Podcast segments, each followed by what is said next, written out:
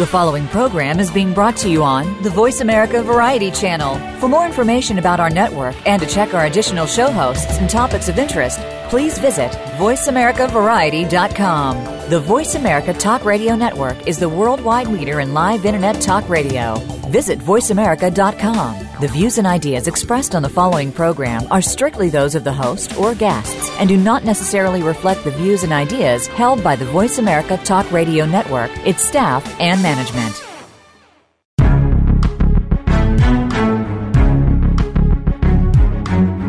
Welcome to Preparing for the Unexpected with Alex Fullick. People, organizations, and communities need to prepare for and respond to natural and man made disasters in a timely manner and in the most effective way possible. Our program examines what is being done before, during, and after a disaster and those unexpected events to keep you in the know. Disasters can happen to anyone. The question is, when will it happen to you? Now, here is your host, business continuity and disaster planning expert, Alex Fullick and welcome to another episode of Preparing for the Unexpected. I'm your host, Alex Fullick, and we've got another good show uh, lined up today and a great guest. Um, and I just want to point it out there, as like I usually do, if there's anyone who's got topics they want to talk about or have discussed on the show, um, please send me an email at info at stone-road.com and uh, we'll see about getting you on the show to talk about uh, your subject or finding someone else to come on the show and talk about your subject. Um, you know, I want to make sure everyone out there gets what uh, they want out of the show and here's uh, inf- good information to help them in their their uh, business continuity and emergency response and disaster planning programs. Uh, so feel free to send me that email. Um, today, we're going to be talking with Brian Pittana, who is or actually just recently, uh, left St. John Ambulance. Now, St. John Ambulance here in Canada, I believe, is comparable to uh, Red Cross and Red Crescent in other countries. Would that be correct, Brian? Uh, similarities uh, from the first aid standpoint, yes. Um, so, what St. John Ambulance is essentially, it's a first aid organization, and they primarily target that. Um, so, what they do is try to teach first aid to the community. So that's their main uh, crux. Um, okay. Red Cross in Canada, they do teach first aid, but the, also uh, their focus is on disaster management um, and looking after uh, localized and international disasters. Ah, so that's the difference. Okay, mm-hmm. well, uh, to get started, uh, can you uh, give us, um, you know, a, a, biography of yourself. You know what you've done. I, I know I've seen your bio, and you've got some uh, fantastic uh, history. Can you um, give us, uh, you know, a little bit of, you know, tell us a little bit about yourself? Okay. Uh, well, in terms of my career, um, my main um, job is I'm a funeral director by trade locally in my home, um, my home city, and um, that's sort of my major job. I'm also a part-time uh, tissue coordinator uh, with Trillium Gift of Life Network in uh, Ontario, Canada, and that is to um, go through uh, screening with potential candidates who could be tissue donors to uh, allow for uh, the preservation of life and quality of life for those that are in need of donor tissues. Um, so I do that part time.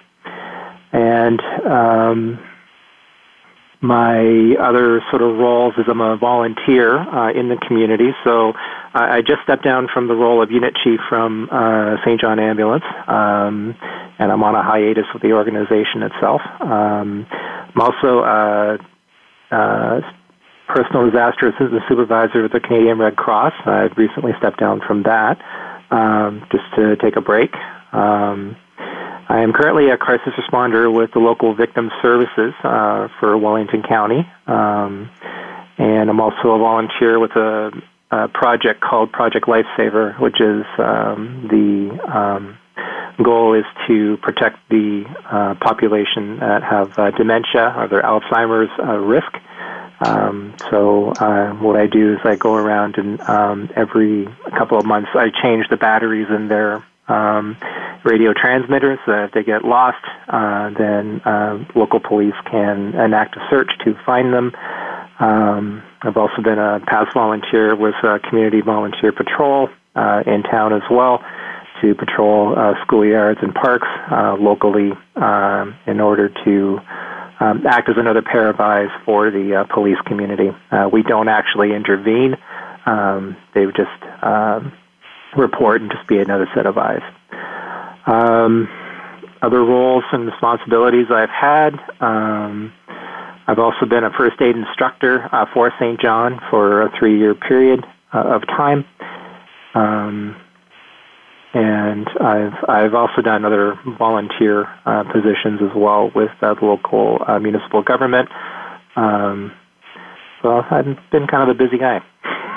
I was just going to say that you know uh, you, you, there's so many things you do. You're pretty well rounded there. You know, full time job and you know half a dozen at least volunteer uh, positions. Yes, it keeps me out of trouble. or gets you into more trouble. or gets me into more trouble, yes, depending on perspective. um, okay, so let's talk about St. John Ambulance now. Um, okay. I, have been looking at the website, uh, SJ, what is it? SJ, SJA, SJA so Simon Jerry Alfred.ca. Uh, that's, that's right. the national one, but uh, there's also local um, branches depending on where you live in uh, in Canada. It is throughout Canada. Um, and essentially, what we do is our main uh, focus is to provide first aid courses to people uh, to teach them first aid. Um, for those that work, um, if it's part of a public safety, um, health and safety regimen, then they're mandated to take courses such as that. We also put on courses for the community, uh, for their jobs, or for gainful employment, for school programs. Um, they need that, and as well, um, ongoing first aid uh, certification for those that are in positions such as uh, in healthcare um, and first response uh, to maintain their uh, first aid coverage. So that's the main crux of, of what they do and what we offer. I just, I um, just have a quick question. You said courses with schools. Does does that mean you're teaching teachers, or are you actually teaching students? No, no, no. we have students that take uh, courses with us. Um, so just members of the community that come in to uh, take courses. I know that uh, we have in the past we've attempted to uh, sort of have like um, an activity day for uh, kids, like for enrichment programs, uh, to actually teach them components of first aid and what to do. Um, and uh, we've also um, through the Guelph branch as well. Um, this sort of goes into community services. One of the things that we do have is that we are the um, team that deals has a, a, localized search and rescue um, um, volunteers or core volunteers, and part of that they have an initiative called Adventure Smart, and we go into schools. Uh, we go to um, Boy Scouts clubs, meetings, that kind of thing, Girl Guides and we show them something called Adventure Smart. Um, and doing so, what that is is an initiative on if you're a kid and you get lost in the woods type thing, what do you do to protect yourself? And what do you do to sort of make yourself seen if you do get lost? Um, and just some of the things that you do uh, that way so that uh, people can find you in the woods uh, so that you don't stay lost for a long period of time. So um, we do a lot of education that way. Um, we're also in community services uh, therapy dogs. So uh, we have a program where we have people that have their own um, animals um, that are um, that go into uh, nursing homes or places where folks need, um, I guess, a little bit of um, what's the word I'm looking for. Uh, just to have sort of animals and pets around that um, people uh, they they find they find therapeutic uh, to sort of have presence in, the, in of these animals um, and provide them some relief and comfort as well. Um, so how how do they how do animals provide that comfort? I I, I was curious to know because I actually wanted to ask uh, you know uh, about that therapy dogs. I saw it you know in the information that you provide and that's on the website, and I was going well. What does St. John's do with therapy dogs? do you seek volunteers? Do you you know, uh, yes, so there are people that come in you know, how, how uh, that a separate work? division of um, that someone looks after therapy dogs, and what they do is uh, if their animals are accredited to be therapy dogs, then um, again, what they do is they bring their uh, therapy dog animals to uh, like nursing homes or um, bring them to uh, places where there's populations where they could use the comfort of having an animal. So um, they find that with that, it provides positive uh, outcomes for folks uh, and just sort of gives them um, some kind of relief uh, to have the uh, the dogs there. So there are people that do come to us and um, they do um, sort of request that their dogs be therapy dogs, and then they're put through some a regimen or training, um, and there's an assessment as to whether they would be appropriate animals or not. And once they are, then uh, they go out in the community um, and look after uh, different populations. So it's not just you know I couldn't just show up for with my dog LG and say, you know, he's going to be a therapy dog. No, he's got to go through some rigorous you know checks and balances to make sure checks and balances, he fits exactly. in the right. So not all dogs will be therapy dogs. So uh, they have sort of certain criteria for which uh, they would sort of assess. So essentially, it's like temperament. So um, a therapy dog tends to be sort of a very uh, docile, relaxed um, um, animal or pet. Um, so in comparison and contrast, let's say to a search and rescue dog, for those that do have canine units, we do not have that.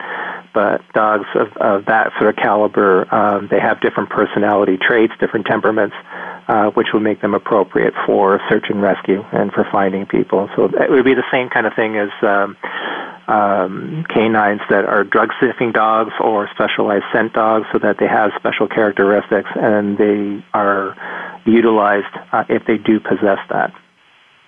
Well, I guess that counts out my dog because he's a, a four four year old soft coated Wheaten Terrier, and he's all hyper and excitable. So oh. I don't. I, he would excite people rather than calm them down. yeah, no, no. If they're excitable dogs, then no, they tend not to be therapy dogs. So, um, sorry, go ahead. Um, I, I, wanted to uh, also talk about um, now for people in Canada, you're going to know what I'm talking about. Every concert I've ever been to, I always see you know uh, so a couple of people in St. John ambulance uh, jackets walking around, making sure everything is okay. Mm-hmm. Um, do do you guys still do that? You know, do you still get to see oh, free concerts? we very much do that, especially in our community here in uh, in Guelph, uh, where I'm situated. Um, so uh, what we also do have for community services is we have adult and youth divisions. So the youth division are um, are essentially youths that are from about the age of 11, 12 up until about the age of 18, where uh, they sort of train uh, learning um, first aid and whatnot. Uh, they don't readily go out to events uh, per se unless they're chaperoned by someone who's a youth supervisor. But they are trained in terms of once they graduate to the adult program, then they're able to sort of carry on some of the training and go even further. Um, and to assist the community in providing uh, first aid at public events. Um, the adult division, that's essentially um, the mainstay in terms of what we do. Um, a lot of community events and organizers, they utilize us to provide first aid because um, of liability, so they, they are requested that they need to have some kind of first aid coverage. And for us as a volunteer organization, and it's ample opportunity for us to um, to be present, to be a, a presence uh, for uh, providing first aid, and to hone our skills as well uh, in providing first aid coverage uh, wherever that may be. So that could be at a concert, that could be at a, a venue of some sort, concert hall, uh, sporting events, uh, cultural events. Um, so we uh, we ourselves in Guelph are a very busy unit, um, especially uh, come spring and summer and into the fall. Well, uh, I'm, I'm in Guelph too, and I know you know we're a university town, so you know yeah. I know there's a, a lot of call for uh, you know St. John's uh, volunteers every so often, you know, with uh, a lot of the events that go mm-hmm. on you know, and unfortunately, I have seen you know uh, the St. John volunteers have to get heavily involved with a situation when someone's mm-hmm. had a, been a little bit too excitable at an event or something, shall we say, you know. But uh, luckily, you know, we've got the people like yourself and your your colleagues that are there to to help out, you know, these people. So you know, thank you on on behalf of all the years I've seen you guys. Thank you very much for that. Oh, thank you, thank you. My pleasure, our pleasure. Um, what's important to note is that when we do arrive at uh, any community event services or whatnot, um, it is important that it, um, it, it's sort of important to sort of be representative of the narrative and the fact that uh, first aid, um, when it's established with someone who, you know, let's say they go unconscious or whatnot, uh, they have the ability to intervene and to take care of of, of a patient um, before any kind of um, uh, first responders show up. So, like police, fire, and EMS. And there's something to be said about uh, something called the golden rule, where um, if you intervene on someone's behalf uh, within an hour, um, once um, they need emergency or medical help, then their chances of survival are even greater. So it's absolutely essential, I would think, to have uh, first responders uh, and take care of someone and to preserve life. Well, it's like an extra set of eyes. You know, like uh, uh, yes. as amazing as the police services can do, you know, they can't be everywhere.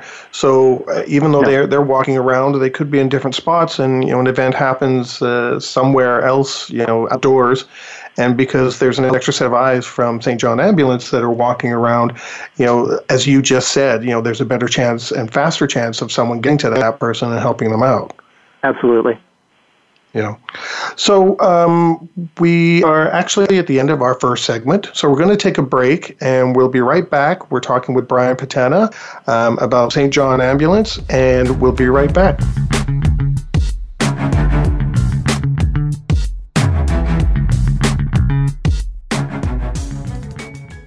Become our friend on Facebook. Post your thoughts about our shows and network on our timeline. Visit facebook.com forward slash voice America. Where are you getting your advice on buying, selling, or maintaining your most important asset, your home? Is it from a reality show on cable TV, a comparison website, or are you just flying by the seat of your pants and gut instinct?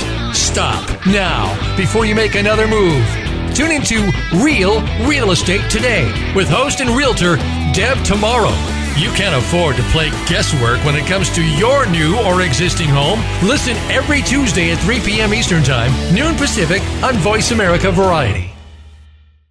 Want an insider's pass to everything that goes on in Hollywood? Join Summer Helene every week for Behind the Scenes. Summer Helene is known as the Duchess of Hollywood because she knows the insiders, legends, and celebs and brings the stories, the gossip, and the backstage scoop. It's the real Hollywood, though. So this program is for adults only. Behind the Scenes can be heard live every Friday at 4 p.m. Pacific Time and 7 p.m. Eastern Time on the Voice America Variety Channel.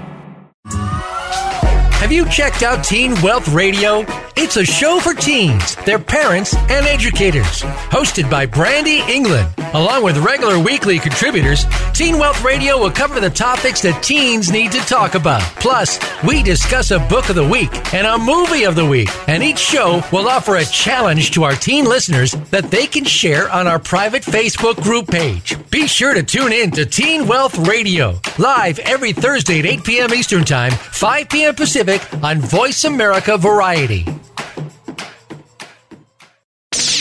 The Internet's number one talk station. Number one talk station. VoiceAmerica.com.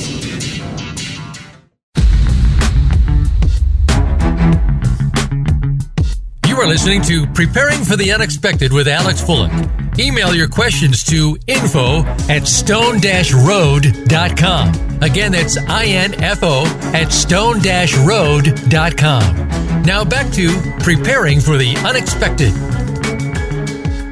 And welcome back to Preparing for the Unexpected. Today we're talking with Brian Pittana. We're talking about St. John Ambulance here in Canada and all of the, the wonderful services and the programs they have and offer to every everyone. Uh, we we talked about concert events and uh, getting there early and uh, saving lives, you know, from people who are enjoying themselves a little too much, shall we say? So, Brian, you touched on a couple of programs that St. John Ambulance has already, like therapy dogs and going to schools. What other kind of things, uh, you know, and first aid training, of course. Are there any other kind of things that St. John Ambulance does, you know, for communities and you know, um, people in general? Yes. Uh, so I touched upon therapy dogs. I touched about uh, on search and rescue as well.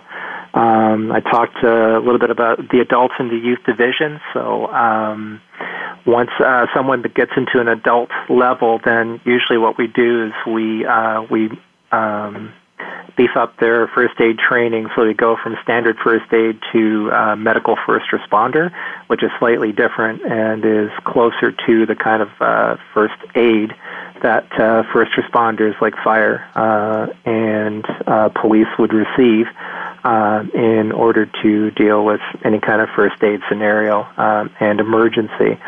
Um, we also uh, offer courses in uh, for babysitting. So for those youngins that are out there to, uh, you know, basically to babysit and earn money, what they do is uh, we actually have a course for babysitters. It's um, first aid that you would require for, just being at home and um, what to do in an emergency. And we wow, I wish that existed the, when I was uh, young. Sorry. I said, I wish that existed when I was young. yes, yeah, no. Um, it's a program that's quite important. And they also have uh, um, car chairs as well. So the, uh, the seating, um, so they have that program as well uh, where they uh, teach people about the proper use of um, child seats uh, in cars and vehicles uh, just to essentially promote safety in using these devices um, from just a different seating for the different age levels as well. Okay. Um, now let's move on to some of the products. I know you know you you guys offer a lot of different things on your website. Can you kind of go through some of the things that you offer that help individuals, organizations, and, and even communities? Well, as a first um, first aid um, nonprofit organization, uh, probably one of the biggest things that we do offer is uh, first aid kits uh, from um, all sorts of sizes and shapes and scenarios. So from personal kits to uh, car kits to home kits. Um, we do also sell AEDs as well, and um, the automated external uh, defibrillators. Uh, these are little devices that um, shock a person in case they have uh, any cardiac issues. And uh, in our training courses, we teach people how to do how to use an AED, uh, along with uh, teaching them CPR as well to attempt to save lives. And we do also sell uh, AEDs as well. What's important to note is uh, with the first aid kits, as I mentioned, the golden hour. So uh, taking care of someone within the first hour of an emergency increases their chances of survival the AEDs themselves, um, if you perform CPR on someone alone without the use of an AED, um, so your chances are actually a little better than zero, so maybe about five or ten percent um, in terms of resuscitating someone. You'll still keep someone going because essentially you're circulating their blood and you're giving them breath, so it'll keep them going. But to actually resuscitate someone, um, looking at about five ten percent just CPR alone. When you add an AED, that uh, goes up to about 80 to 90 percent. So wow. it's important to have uh, an AED on scene, especially if someone has a cardiac emergency. And what I'm grateful to see is that um, in communities, uh, more uh, municipal governments uh, and organizations themselves are recognizing that the the value of having an AED. So go to any hockey arena, any uh, sports facility, um, any shopping mall, uh, you will find an AED. And I can't stress enough the importance of having one. Um, and it's essentially the device itself is almost foolproof. I mean, it, it tells you exactly where to put pads. You turn it on, and it talks to you in terms of what you need to do. Um, you know exactly what you need to do. Uh, you know, I, I can't stress enough is that um, you still need to call 911, and that needs to be done as soon as you can to recognize um, when there's an emergency. Um, but yeah, having the AED there uh, increases someone's chances of survivability significantly. Well, I was Uh, recently was just walking through one of the towers in downtown Toronto, and you always see you know the fire extinguishers. Well, right beside every fire extinguisher was one of these AEDs as well. Yeah. So I thought, oh, that's really good, you know, because all the you know the hundreds of thousands of people that wander through those towers, you know, every day, you know, they're they're hopefully not, but you know, they're going to be there for use when they're needed. Absolutely. I mean, it may be that you never use a device, but I look at it this way: uh, even with their costs, I mean, they have come down in cost significantly since they first have been um, introduced to the public. But they're still, I mean, upwards of maybe about eleven hundred, twelve hundred dollars for uh, least expensive model nowadays. But even if you use that just once, I mean, it's you know, how can you sort of put the price of you know of life, you know, on uh, you know just basically if it saves one life, then you know you, you've gotten it back and then some. Um, and um, yeah, I can't stress the importance of uh, of having one of these devices. Right, it pays for itself, you know, a hundred times over, you know, just by saving that one life. Yes, absolutely. You know, you know life has no value, they say, and you know, uh, nothing that you can put money on. I mean, you know, sorry, yes, reword yes, that. That's right. um, so, what other kind of things do you guys offer? I know you mentioned the first aid kits. Um, are there different kinds? Because I, I know I've got a little one in the car. I've got a different one here at home, and I've even got one for my dog.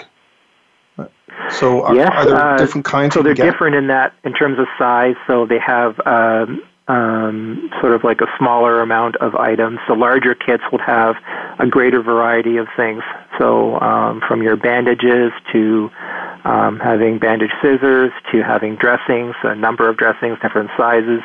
Um, usually, uh, most kits, in fact, all kits would have at least some kind of face shield or a pocket mask if you're doing CPR on somebody, um, so that you're not uh, cross contaminating. So you're protecting yourself as a first aider uh, when giving first aid to someone or, or breaths uh, during CPR. And as well, these devices also help to um, protect yourself in case of um, transmission of body fluids or anything like that. So it acts as a barrier. Um, so all these kits have that. Um, and like I said, the larger kits will have usually a greater number, uh, just depending on the situation. So, if you have a car, so two, three, four people, usually it's enough to have sort of a car kit. Um, if you're going to be at work, usually workplaces will have a larger kit uh, to deal with if there's um, sort of larger numbers, um, industrial accidents, anything like that. Um, so, uh, best suggestion I can make is if going on the website, um, you can take a look at some of the kits and see maybe what would pertain to your situation uh, to have it. But I, like I said, I can't stress enough having a kit. Um, and um, yeah, so I, I think yeah, it, it's imperative. I think to have one. Well, even just having a basic one will you know will help you know to you know if you cut yourself badly or something like that at least you can protect yourself you know and go to the hospital instead of wrapping your you know dirty dish towel around your hand or something. You can do some basic you know uh, first aid to yourself you know or yes, your absolutely. husband wife or son or daughter can help at least you know and so they always come in handy. Absolutely. But what's interesting is that uh, having a kit is is uh, I think important, but I think actually taking a first aid course, um, anyone can do it, and I think that with with having a first aid course, then um, you also increase the chances of survival. Sometimes you may catch yourself where you just don't have a kit, um, and they will teach you about improvising as well. So essentially, using whatever available materials you have on hand to get the job done and to do what you need to do. Um, so, if nothing else, I would say um, if you have a kit, that's great, but do take a first aid class um, because you never know. Um, a lot of times, it's family members that are um, looking after, you know, someone in an emergency. Um, and uh, trying to sort of increase their survivability if they have the skill to um, keep that person at least stable enough to take them to the hospital or to have an ambulance arrive, then um, it's paid itself off. Right. It's being prepared, you know, you're being prepared for the unexpected, really, you know, just like the show, you know, a, yes, a yes, little bit exactly. of training can do so much good, you know. That's right. Oh, okay. So, um, how about some other uh, things that um, uh, St. John's does? I know, you know, there's a lot when it comes to emergency response. Can we talk about that? Because I know there's there's there's even uh, kits and manuals and all kinds of instructions that are available on that. So, can we uh, expand on that a little bit? I know we touched on it a little bit in the uh, first segment, but you know, I'd like okay. to kind of broaden so that a little So in terms of emergency response, St. John uh, is responsible in that um, they uh, provide um, essentially they're auxiliary to government in case of a, like a declared disaster or some kind of emergency response in a community. So what we do is um, we are um, we provide assistance when uh, the resources, like first responder resources, are taxed uh, to the point where they need assistance, and all their mutual aid in other communities uh, gets kind of tapped out. So if they are requesting volunteers, so if it's like a disaster, like a tornado or something like that, then mm-hmm. uh, it is written in the um, emergency planning for the city that volunteer organizations can help uh, if they have a designation to help, um, and we do provide that help. Uh, so, do they call you? Do they, they would call, call us if it's a large enough disaster uh, to assist. Uh, we would only be um, assisting to a point where, uh, because of liability issues as well, um, but we would help out um, wherever we can, so to speak. Usually, they would go through their own regimen, their own um, resources first, uh, in order to um, look after the need, so to speak.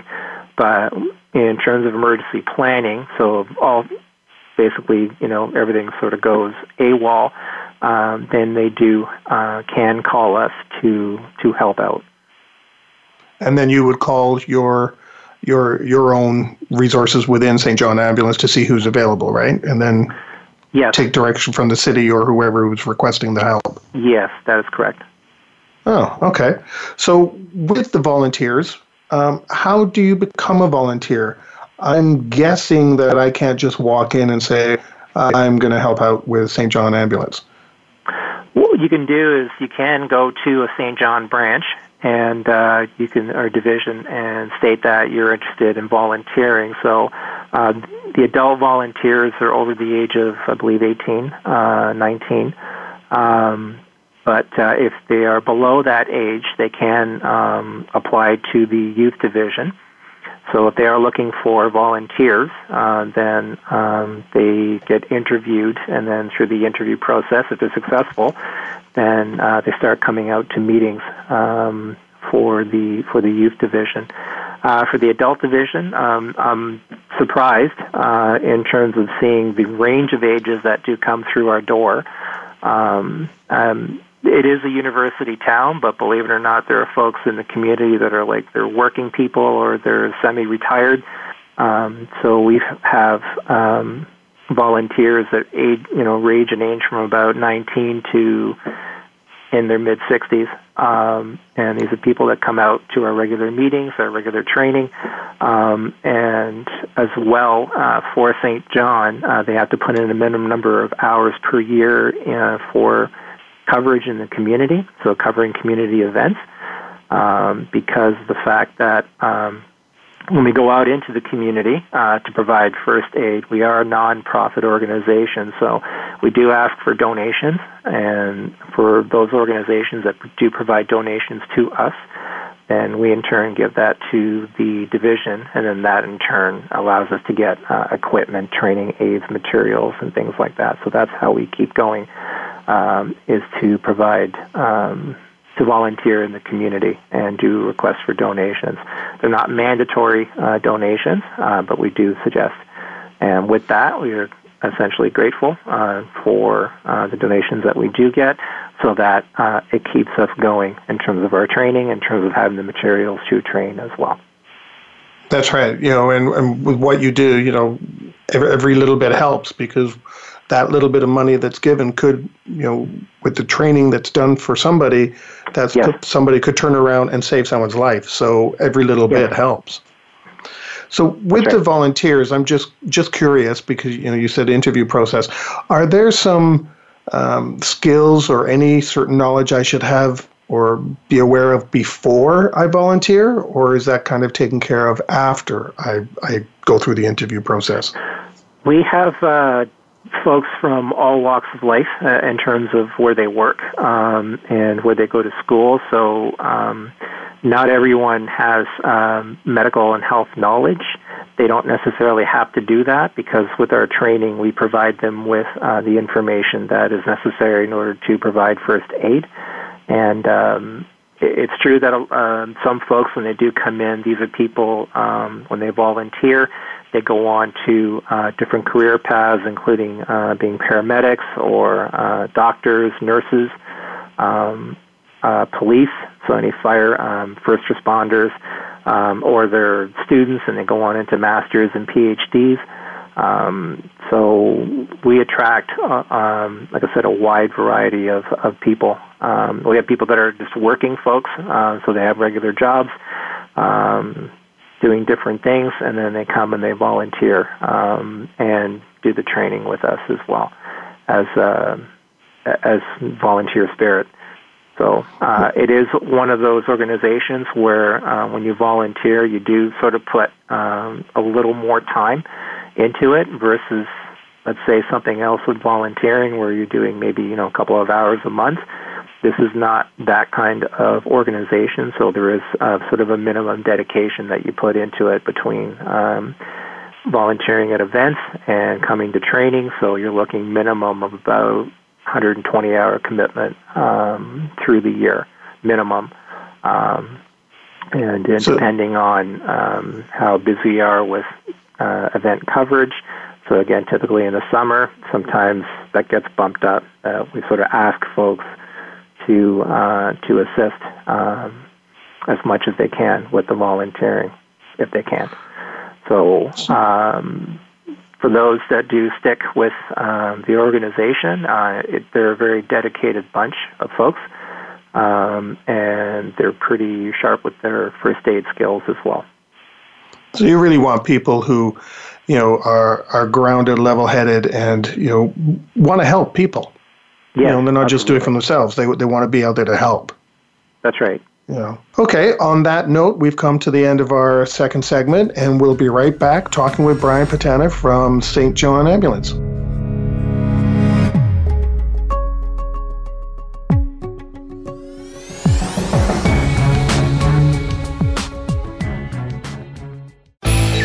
The future of online TV is here.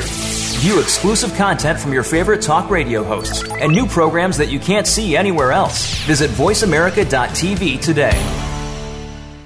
Are you or someone you know interested in attending college? With both college tuition and college enrollment up 60% since 2002, there is a lot of competition, and careful planning needs to be a part of the process. Tune in to Getting In, a college coach conversation, hosted by Elizabeth Heaton and featuring a team of college coach experts. We'll bring you the tips, techniques, and know how to navigate the road to college and do so the smart way.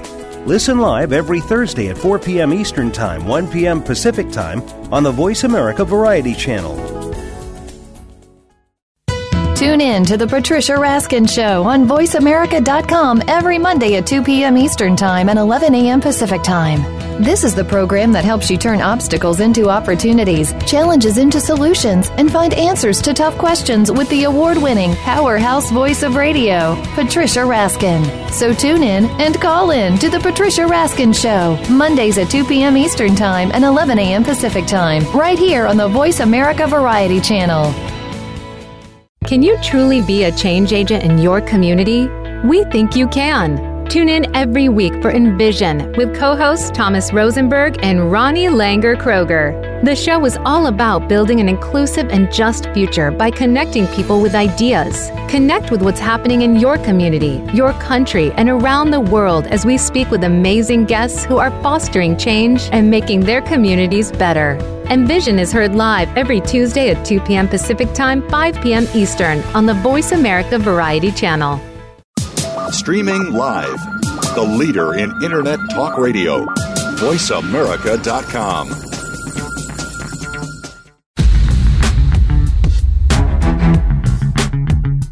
You are listening to Preparing for the Unexpected with Alex Fullick. Email your questions to info at stone-road.com.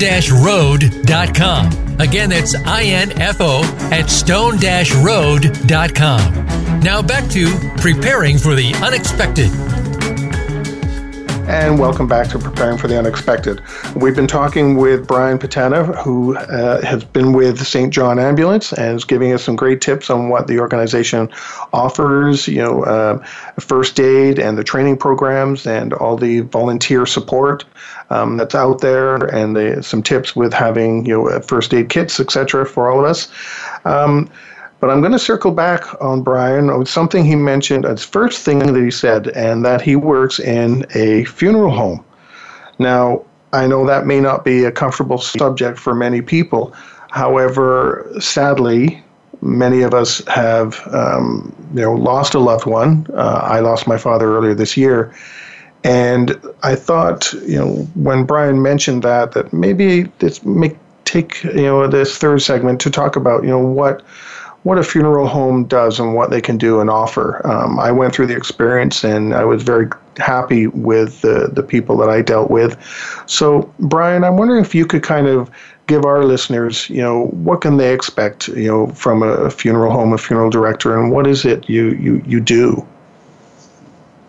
Well, the essential core of my job is um, I arrange uh, funerals with families uh, upon uh, the death of their loved one. Um, I direct services uh, for the deceased on behalf of uh, of their loved ones, and um, I'm also um, a licensed embalmer as well. So I look after the embalming of people.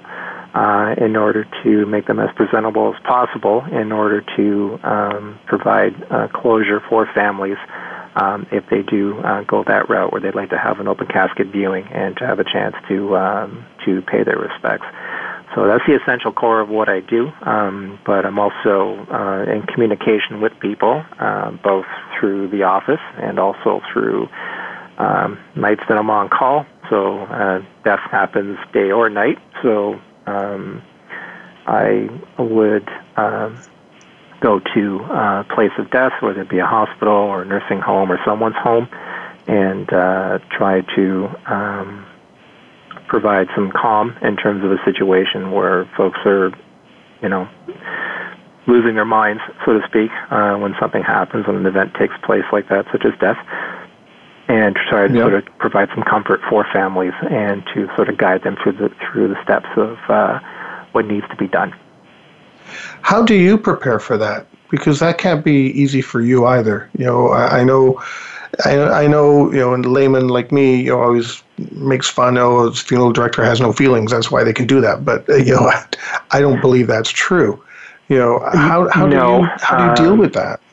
Each each sort of um, family or each person that you deal with. I mean, it's sort of a, you know, it's case by case it depends on the situation. I mean, all death is sad, uh, but you know there are times where it's tragic, or you know events take place where it's sudden, and you know um, the emotional roller coaster that takes place.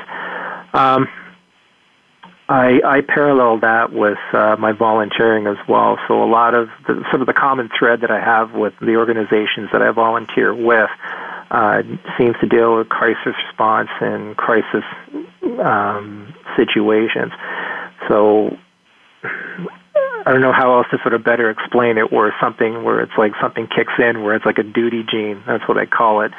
So you know, when something happens, it's like you know you um, have gone through, you've had the experience of dealing with situations enough. Uh, whether it be, you know, uh, volunteering with St. John and training yourself in training in situations, or if you're a funeral director, and you know you're dealing with folks and dealing with their death and sort of the implications with that.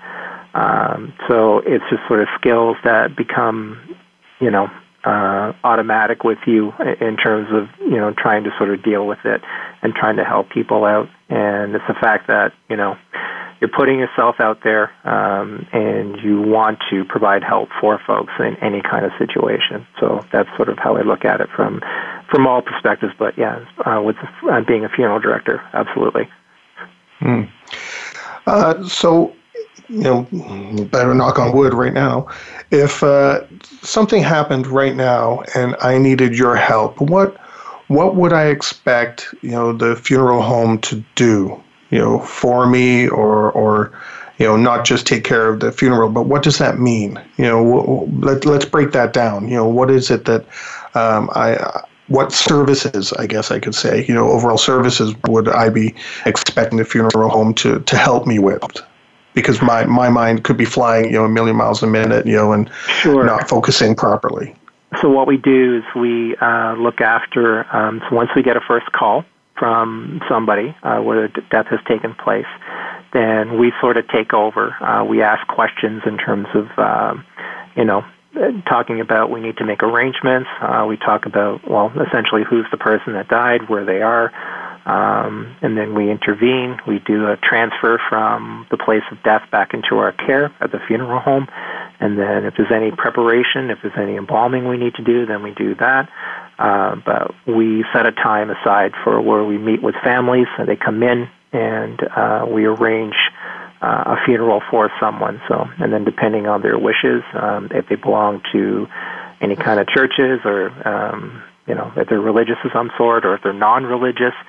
So what we tend to do is we try to cater to the needs of the uh, in the families um, in terms of what they need to, um, I guess, uh, to grieve uh, and to sort of help them with their um, with their loss. Uh, we also do provide aftercare as well uh, in terms of helping them with uh, any kind of paperwork, like applying to the government for um, CPP, uh, any kind of pension or anything like that. We um, in Ontario they uh, provide a death benefit. Um, well, in Canada, there's a death benefit that's provided to uh, the next of kin, um, to families, uh, to help them with um, with uh, funeral costs. Uh, so uh, that's for everyone. Um, so essentially, what we do is we're there to try and alleviate um, the person's um, situation as best as possible, and just give them direction and to help them facilitate um, things to sort of get underway as well. So you help clear their mind so they can focus a little bit better and try try to to move forward a little bit. You know. Yes. W- yes. I think what's important as well is that we help to facilitate, um, and what we do is we attempt to sort of give family at least a sense that um, give them uh, that they're in charge. Uh, and to sort of guide them into a direction and just sort of you know help them walk along the uh, the path that uh, that they're on one thing I found interesting with the funeral home I was dealing with is they helped write the obituary, and I yes. honestly I had no idea how those things were written, and I was so glad that there was someone to help me because I really wouldn't have had any clue what to do. Yes, yeah, we do yeah. that. We help them with um, whether or not they need to enact a, a cemetery uh, to help them uh, in terms of picking out a plot uh, or a grave or anything that they want. Um, or if they don't want cemetery property, so to help them with um, if their loved one is going to be cremated, uh, to have their ashes uh, prepared, placed in an urn, and then to give uh, urn back to the family uh, and to have them um, look after things however they wish. Um, so we're there to to cater to the family um, as best as we can. Well, having gone through that recently myself, you know, uh, again, thank you very much to you and your colleagues. It uh, certainly helped my brother and I as we went You're through very it. Welcome. So, You're very welcome. You know, um, now let's, if we can, and I don't know if it's possible, but uh, try to put a little uh, smiley face on, on this little topic. But have you ever received any some bizarre you know, requests. You know, you, you see them on TV where people, you know, people in sit, sitcoms where someone wanted their ashes spread over some weird statue or whatever the case may be. Have you ever received anything like that? Just curious. Um, I'll put it to you this way. So I think essentially we get sort of all sorts of requests. What we tend to do is we try to cater to their wishes as best as we can. We do have sort of boundaries that we try not to cross, uh, but we are there to help them along and guide them as best as we can. Okay. Good answer. and uh, I just wanted to mention, I know we're sort of running out of time, but uh, I think what's important with me in sort of my career choices and my volunteerism is that uh, community resilience in any way, shape, or form is probably the most important thing that um, I kind of strive for. And in uh, for St. John, for me, it's a thing that if you teach first aid to as many of the people in the population, uh, then you provide um, better resilience um, and better immunity to any kind of disasters. So um, I will say that it's very important that I think as many people as they can take a first aid class and try and preserve life as best as possible. Well, I think you captured that really well with resilience. And in the last segment, you mentioned that a lot of your volunteers, you know, um, through for years, you know, they start as a volunteer, but they've moved on up into other areas. So they would take that, uh, I hope, and would expect that knowledge and skill that you've been uh, teaching them and you know uh, giving them, and now they're taking that into other areas, the police, paramedics, or you know even a, a government office job or or anything like that, right?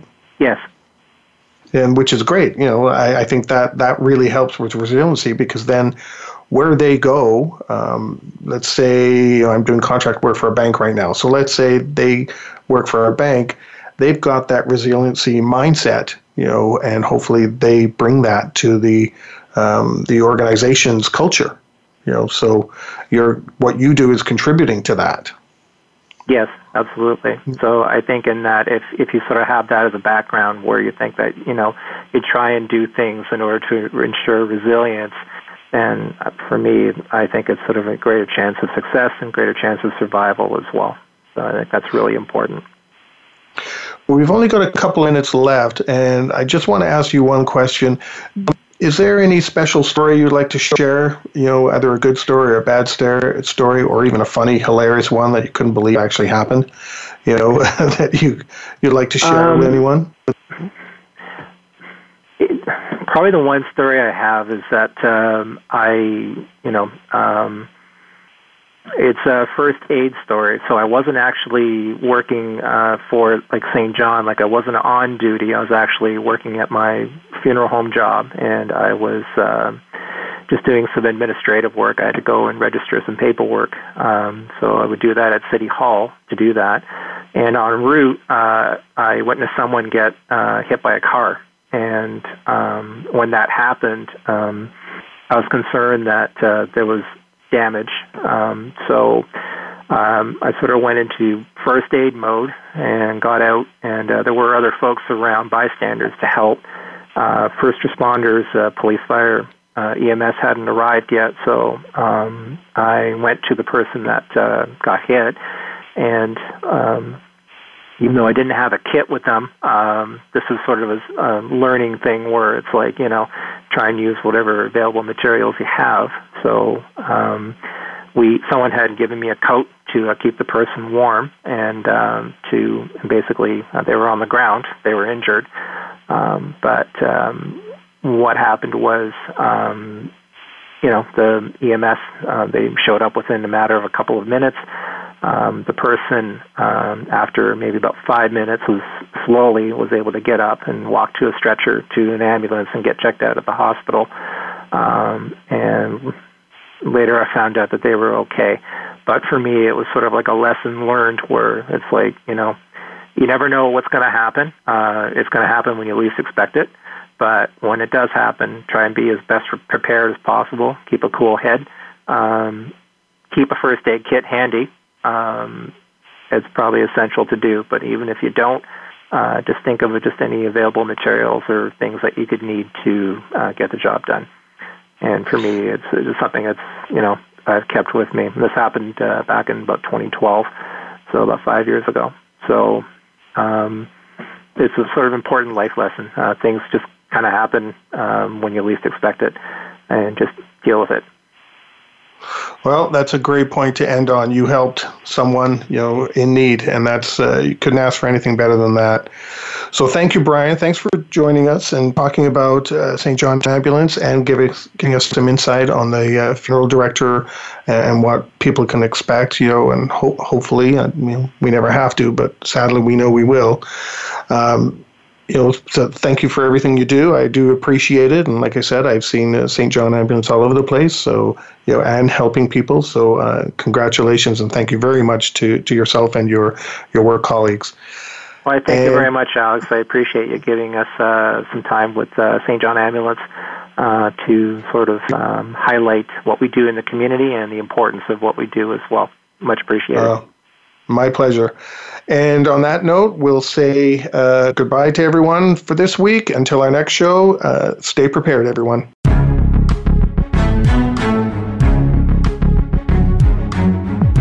Thank you for joining us for Preparing for the Unexpected.